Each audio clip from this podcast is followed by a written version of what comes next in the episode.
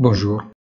Les taux d'intérêt sont de plus en plus élevés et à nouveau proches au maximum et les craintes sont renforcées également par l'augmentation des difficultés financières que les entreprises et les particuliers pour le moment rencontreront pour faire face aux prêts contractés et leur éventuel renouvellement.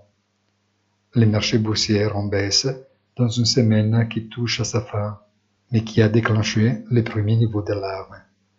Entre l'enfant de la semaine et rendez-vous sur notre site isitrignonfinance.it avec notre commentaire hebdomadaire, il punto della settimana.